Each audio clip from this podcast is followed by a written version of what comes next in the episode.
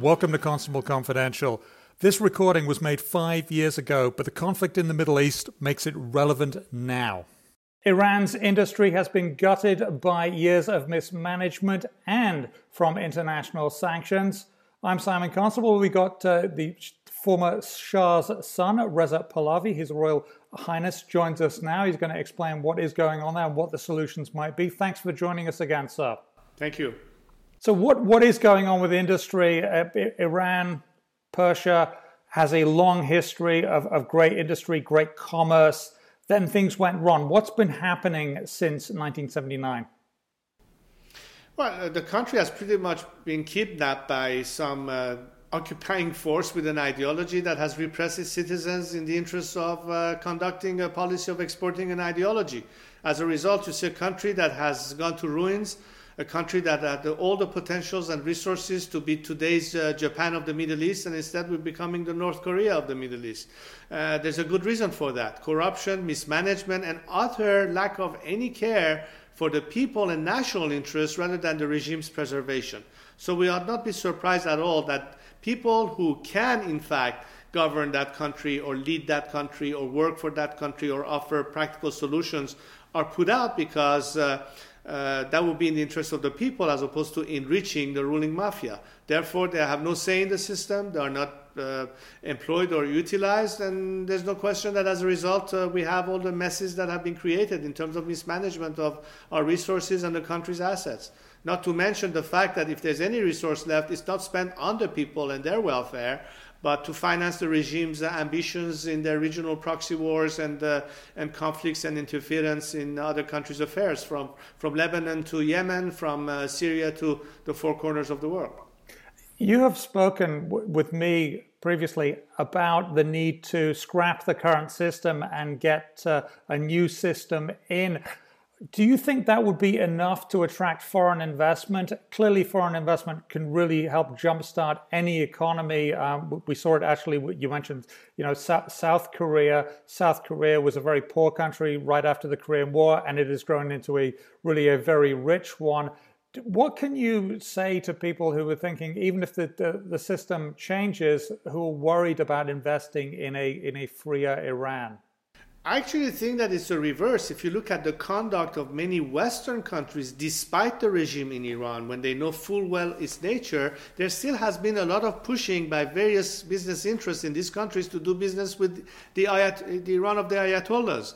So imagine what kind of opportunities will be created if instead of this corrupt regime, you have actually a transparent and accountable regime that understand world standards of practice, whether it is in banking and regulations and laws and accountability and what have you, which it will be both in the interest of the country as well as any foreign investor. There's no question that Iran is one of the sexiest places in the world for investment, but a lot of people shy away because it's either getting involved in something that will border on, the foreign corrupt act that you have here for businesses. And a lot of people hesitate because they know that at the end they have to be dealing with entities like the IRGC and God knows how many kickbacks. That's the Iranian Republican Guard.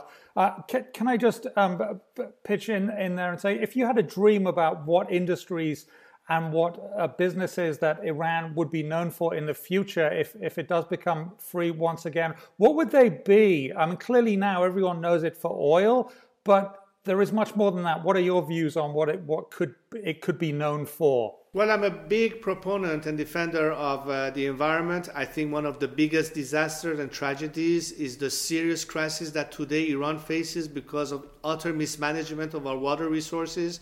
And the water crisis in Iran, parallel to our political struggle, is perhaps one of the singular most critical elements that will threaten our nation's continuation down the path. I'm thinking in terms of energy policies that will be environmentally friendly. There's a lot of investment to do in a country that I think could be a natural, producer and exporter of solar energy, for instance. I think oil and gas are too valuable a resource that could be utilized to build up cash reserves for the country to take care of pensions and retirement and healthcare and education, what have you, but allow for a free market to bring in the kind of investment that will be creating and stimulating jobs and so on and so forth. Technology is necessary. Iran is a country that can have a lot of a service industry, tourism, you name it. So there are so many different areas of endeavor, not to mention factories and manufacturing and so on and so forth. Frankly, I think Iranian people are skilled enough and educated enough to play on all of these areas, and we should attract enough investment, even if it is simple infrastructure. The decay that has occurred, once again, as a neglect of the regime, whether it is highways, railroads, you name it, there's so much at stake here and so much potential for a country of 80 million strong that will certainly be a stimulus in terms of our economy getting kick-started again, creation of jobs, which is what is always a key issue any country, any time on the planet, but also attract foreign investment. But none of this can happen unless you have clean, sincere, transparent, and accountable management, whether it is in the business sector or the political sector or public service or private areas. All of this has to do with an opportunity and an atmosphere which doesn't exist under the current regime.